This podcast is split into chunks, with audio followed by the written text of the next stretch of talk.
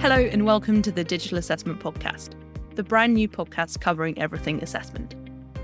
I'm really excited to be here with you, and thank you so much for listening.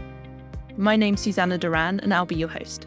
I'm a former teacher and I'm an EdTech enthusiast, and I love sharing stories about how institutions all over the world have innovated their assessment practices.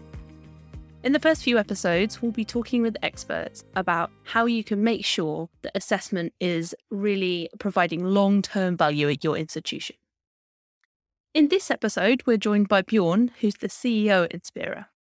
He'll be talking about what inspired him to start Inspera, what's changed since then, and then we'll finish up by talking about what he hopes to see in the future of assessment.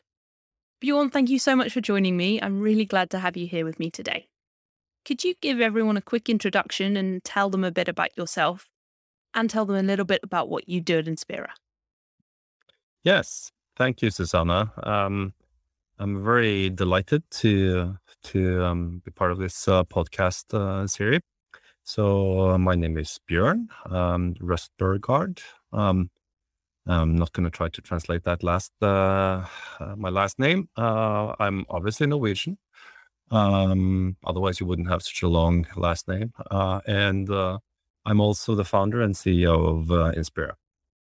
So um, I've been with the company for uh, 20 years um, and pretty much uh, been involved in um, a lot of kind of from the inception of the company, you know, the type of problems you have to solve them to um, kind of getting a product market fit.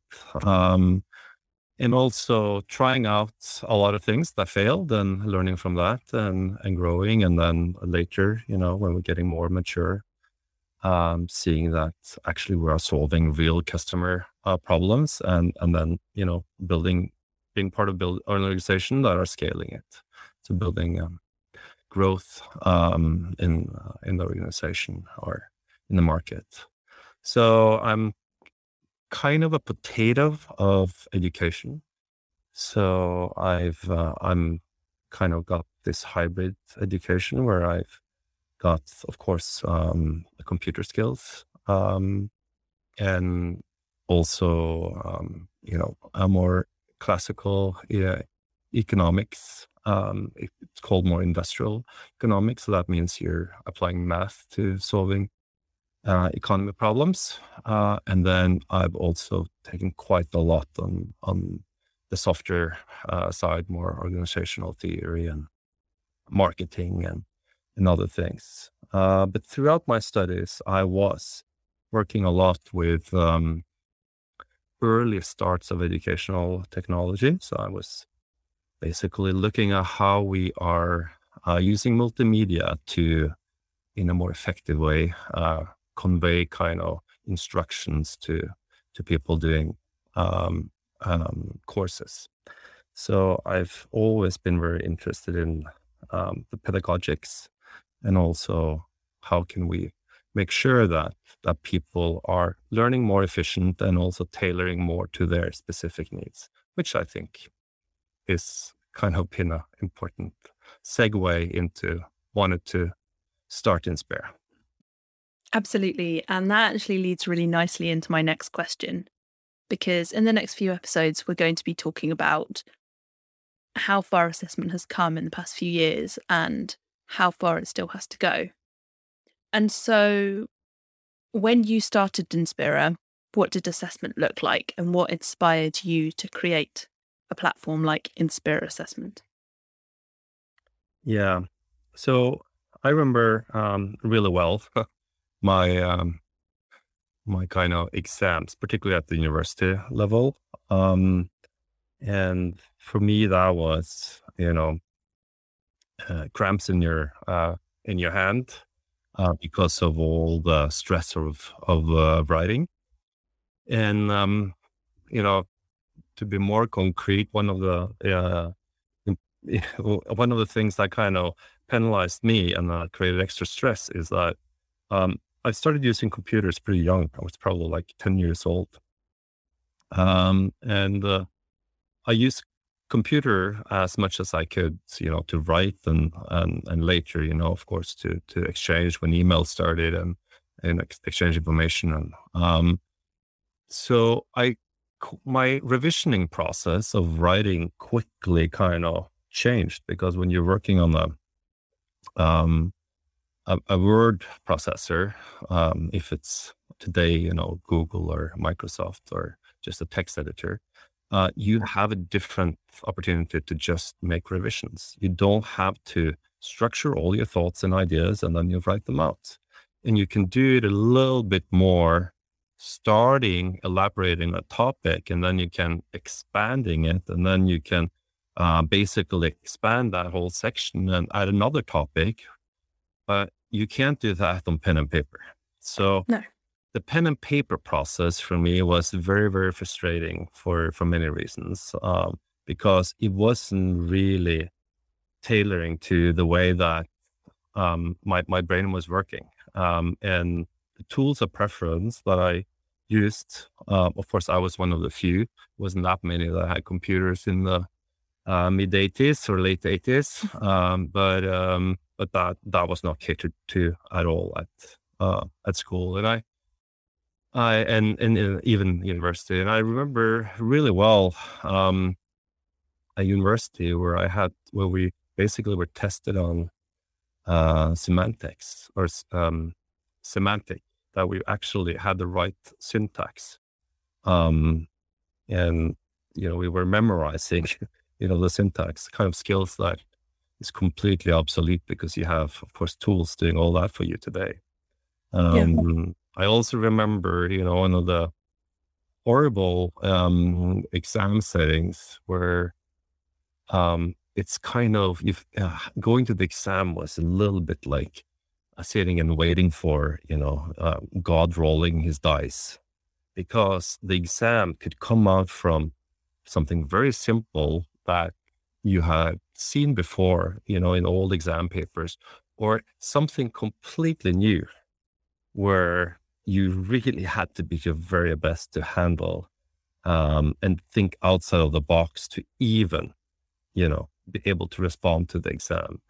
And I think, you know, one of the things that I learned is that, you know, the the professors at particular universities, they might, you know, use data in their statistics or the way that they teach but they're not necessarily applying, you know, the same data analysis to assess are we actually having an exam here that are testing the right type of skills and is it really discriminating, you know, strong and weak learners, or are we actually testing, you know, things like, you know, stress mastery?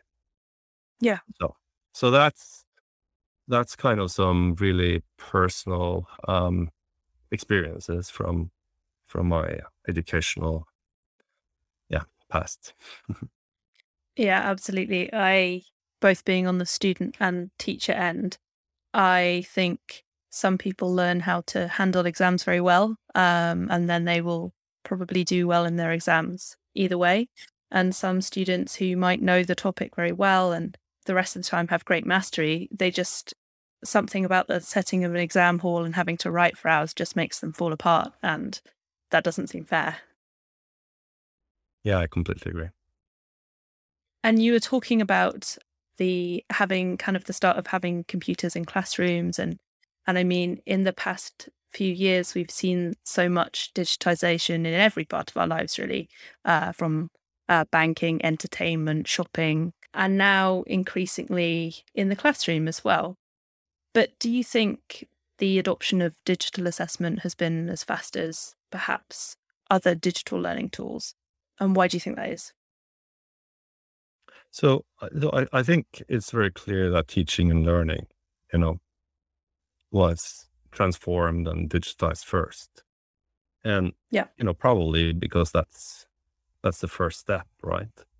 And that's also um where it's you know, really important also to cater to more, you know, flexible teaching so that it can you can have a blended, you know, um, course so that you know students that are not able to attend, you know, through the regular schedule can can follow up and do it when when they have time. So, so I think you know that the evolution where we've been seeing kind of transformation in teaching and learning, and then assessment follows from that. I think that's kind of a natural and expected um, uh, step. Uh, I think, though, that I expected that um, how to say this that the the need for having authentic assessment um, or really assessing 21st century skills that that would be more at center for you know progressive institutions that they actually seeing that no it's not just about quality improvements you know that you get through digitization um, or it's not just through efficiency it's really about testing the right type of skills. And actually not providing another bias because we're testing on something that is not natural for any students anymore, and that's to to write on a piece of paper. Um, and by that, I'm not saying that we shouldn't teach those skills and that children, you know, of course, they need to master it. But another thing is to use that as the way to demonstrate skills um, today. So, you know, that critical view on, you know, um, are we really testing the right things? I think those debates have been going a lot slower. And I think that says something about the, um, the slowness of change in education in general. So even those that should be critical thinkers, you know, for them to be critical thinkers on on their own practice, it's actually maybe they're seeing it, but it's just taking time. And why do you think, or I suppose there's probably quite a lot of reasons, but why do you think it has been a slower adoption of, of these kind of different types of assessments? Well, it's so so you know, let's let's also be honest, right? It's it is a difficult project to launch.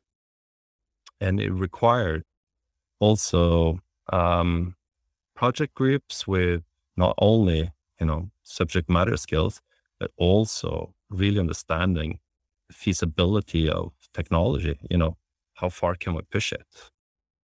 So um, I, I think it is in education as in very a lot of other places where um, there is modernization coming through technology and, and, and technology enables kind of change but it's not the same as the subject matter experts are basically feeling empowered or confident in in you know driving that change.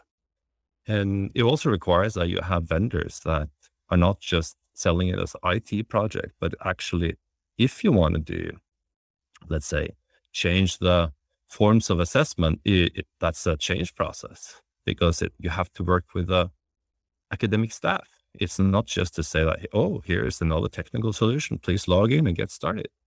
So I, I think a lot of these things are stemming from that the the pace of innovation in technology and the change in in in in, in tech is moving faster than actually what you know the practitioners here you know let's say academic staff are able to absorb.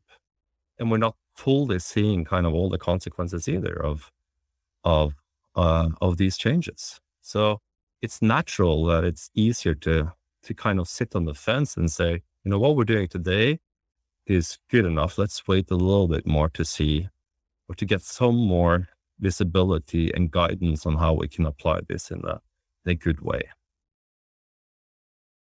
but then COVID came and and kind of pushed this a little bit.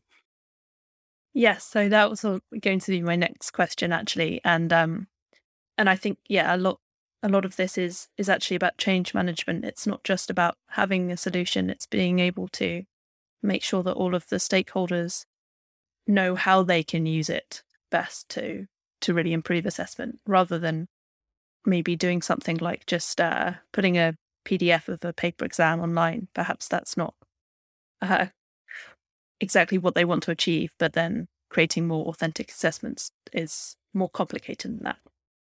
but that that actually does take us into my next question, which is that obviously, uh, as you said, the pandemic really shook things up quite a lot.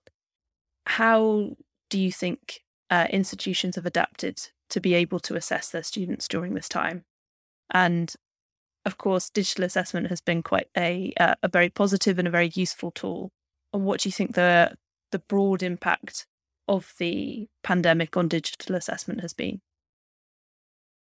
Yeah, so I, th- I think um, the things that was very clear, uh, you know, once lockdown started, and and it, you know, in the beginning, you know, most of us hoped and believed that you know, just give it a month and this is gonna pass. But once when you're starting seeing that this is actually something that is going to be a blocker for, you know, um, having kind of people in confined spaces due to social distancing, um, then it was different ways to tackle it.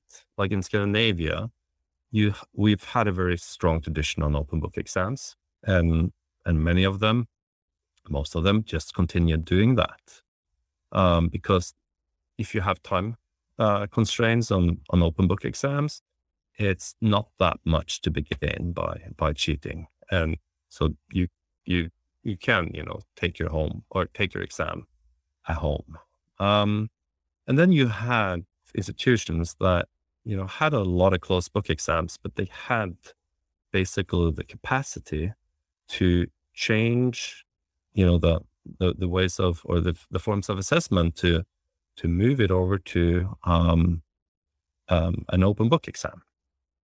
Um, and I think most of them also were, you know, pretty successful uh, doing that. But then you had still a, quite a lot of institutions that didn't have any other choice because the time was just too short and it was too risky changing the format. So they had to stick with closed book uh, exams. And uh, for many of those, we saw a lot of different ways of solving it.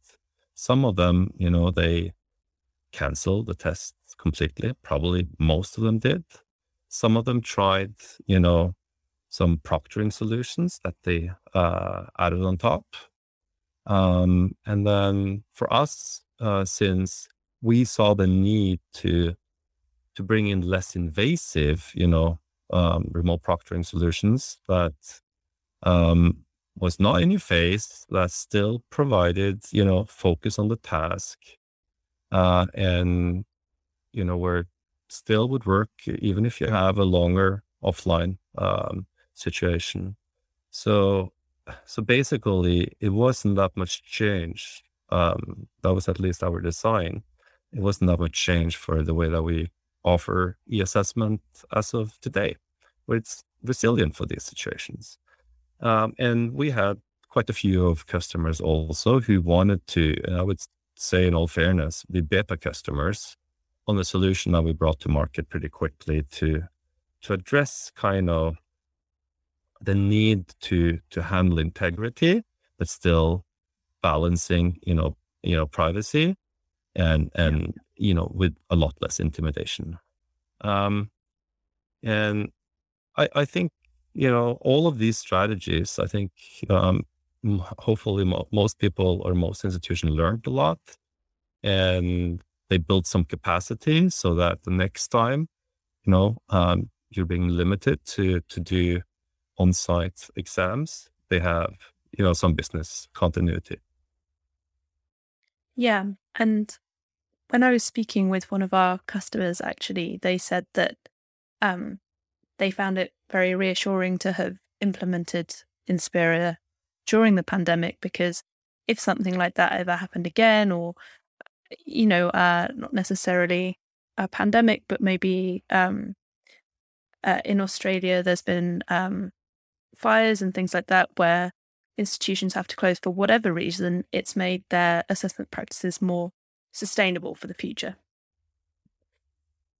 Yeah, I I th- I think that you know I think every kind of executive in a um, uh, higher ed institution or or any kind of exam institution, um, you know, have to get to a place where there's business continuity and where they can decouple, you know, the decision of scheduling an exam and actually, you know, how it, that exam is going to be conducted if it's, you know, at home or on site, and that they know that it's the very same exam. It, we're not changing kind of the the test construct by by by shifting kind of the modality or or where we deliver.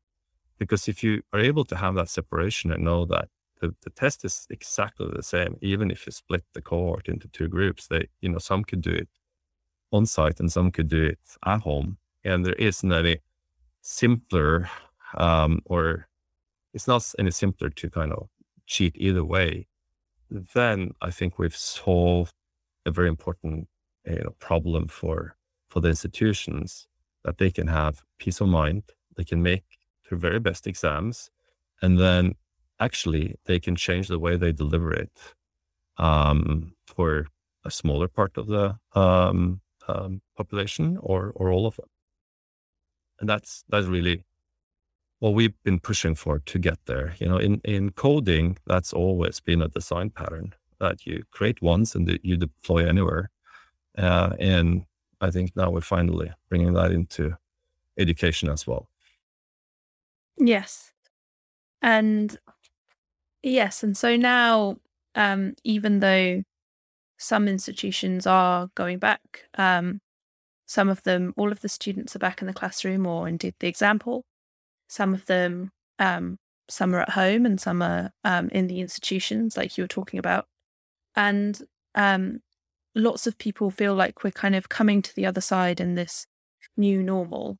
Um, and so, do you think that institutions now, after all of this change, will go back to assessing the way they did pre 2020? Or do you think we've come too far now and it will, things will have changed for good? Yeah, so I, I think that the change is a lot deeper um, than than just kind of the need for for business continuity. Um, because if you look at, you know, if you look at Inspera as a company, our offices, at least here in Oslo, is max 50% filled. Um, because we're allowing, you know, our talented team to to have more choice on how they structure their work week to make it fit, you know, uh, with their family life. Um, to provide a better, you know, work life balance. Um, I, I'm kind of the first one to say that I do think that there's a lot of, you know, it's very important that we have FaceTime because of there's there's energy and other things that you can provide into teams that it's going to be harder, you know, through a screen. But on the other hand, it's also very important that we are trying to to help um, our talents to to have a better balance. So yeah. that change is happening. Uh, and it's happening in any workplace. And people are moving out of the big cities. So there is a fundamental change in the way that we're living and working. And my kind of assertion is that the, that, that very change, all leading universities that want to lead by example, I want to be kind of the, the digital, you know, to have a digital brand that is more than a nice, you know, web page, but actually means that they are catering to new ways of working. They have to treat, you know, the students in the same way as we treat our employees. So basically, you know, uh, remote exams or flexible exams follows from remote work. And I think that change, I don't think, you know, institutions nor the market has fully taken into account. But that's what's going to happen. And that's what the next 10 years is going to be about finding that right balance at school or, you know, through education or, or uh, in the workforce. Yeah, I suppose it's important for students to be given an opportunity to to be educated in a way that they will work in the future lots of students and institutions are now very concerned about um, workplace readiness. And I think what you're saying about them being able to work from home is is a key part of that in going on from 2020. Yeah, and then I think it's it's also the um, you know the responsibility uh, and the demand for uh, you know more inclusion, um, so yes. that we are allowing you know more people to be students. Uh, if that is you know single dads or moms that you know are working but they still want to to take further education. And where the more rigid course uh, schedule you know uh, is not they're not able to meet it. And equally the, the assessment uh, so they need to have more flexible arrangements. And i think the more we can cater to those needs um, and, and that's you know just to make another example is also um, when you when you're starting growing your organization, uh, you you know you bring on board um, people that are really really talented, but maybe are not completely uh, functioning in large organizations. They actually would like to max, you know, be in groups of two three people, and you know, for those, for a lot of those people, uh, you know, getting into lecture hall with uh, 500 people is pretty intimidating. And that's just another example of how how a more flexible both um, course and as well as a you know exam setting kind of brings out the best from them, and they can still be included in uh, and and taking you know the education and and not being kind of discriminated because they're not hitting kind of the average uh, description of how we want the student to to be and and behave. Yeah, it's there's lots of reasons why remote or partially remote education will work really well for, for many different types of students, and um, it's been uh, it's it's been more common in places like the United States for quite a long time now. They've had online schools and online universities. It'll be interesting to see if that happens in the rest of the world. But it, I think that it will, and I think that's a really positive thing uh, for many reasons. Yeah, 100% agree.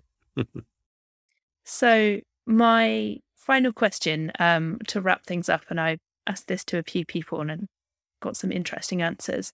How do you see assessment changing or evolving in the future, and what's your hope for the future of assessment?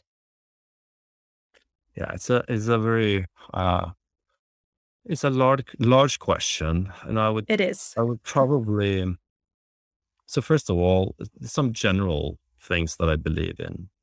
You know, we we are struggling, you know, with too much information and and also can we really trust the information, right? If you look at the media and other and and there is also a lot at stake for for students. So I do think that um, credentials in the future uh, most likely will be less valued so, although I'm not a big fan of too much testing, I do think that we're going to move over to a world where there will be more testing just because you can't trust the certifications in the same way. Um, I think that's it's going to be harder to to basically have full, you know, credibility into all all credentials. Um, I also do think that this little bit of classic divide between summative and formative, where you know one is about improving instruction, and one is about assessing you know knowledge of a student at the end of a of a course, uh, and where the formative has really been about feedback, so that the the student and the teacher can improve to really meet the learning objectives of the course, while summative has just been about getting an average number or you know a letter, depending on what kind yeah. of grade scale you're using.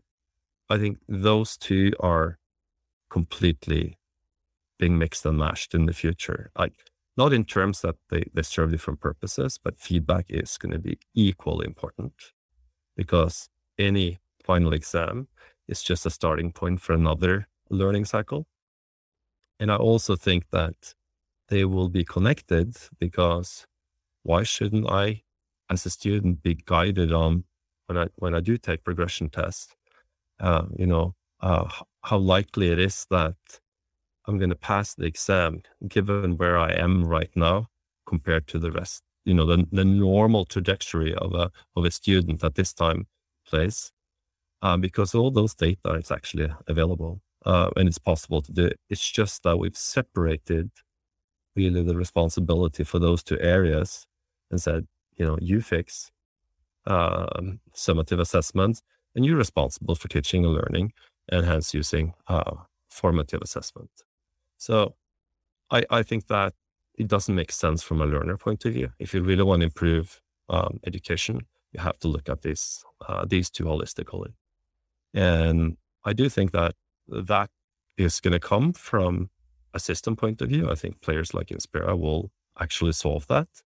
Uh, but I think again, from a change point of view, it's going to take probably many decades before that practice is is changed because there is, um, for good reasons, um, um, a slowness to adopt new ideas because you really have to make sure that they are sound and, and valid and have the right intentional consequences. Just in the same way as we do in medicine, right? Yes, um, I really like your answer. Thank you. Um, I think I also think as a former teacher that all assessment should be formative.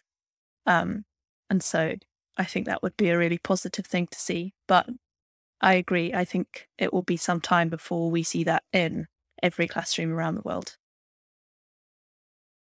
So, wrapping up now, thank you so much for joining me today. It's been really interesting to talk about the past, the present, and hopefully the future of assessment.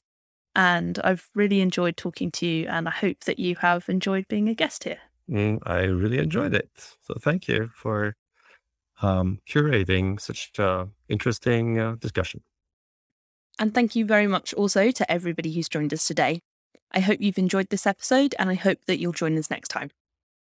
We'll be talking with Ishan Kolhatkar, who is the General Manager at Inspera UK, about the long term benefits of digital assessment beyond the pandemic. You can find us everywhere you usually find your podcasts, and you can also find us on social media, on LinkedIn and Twitter at Inspera.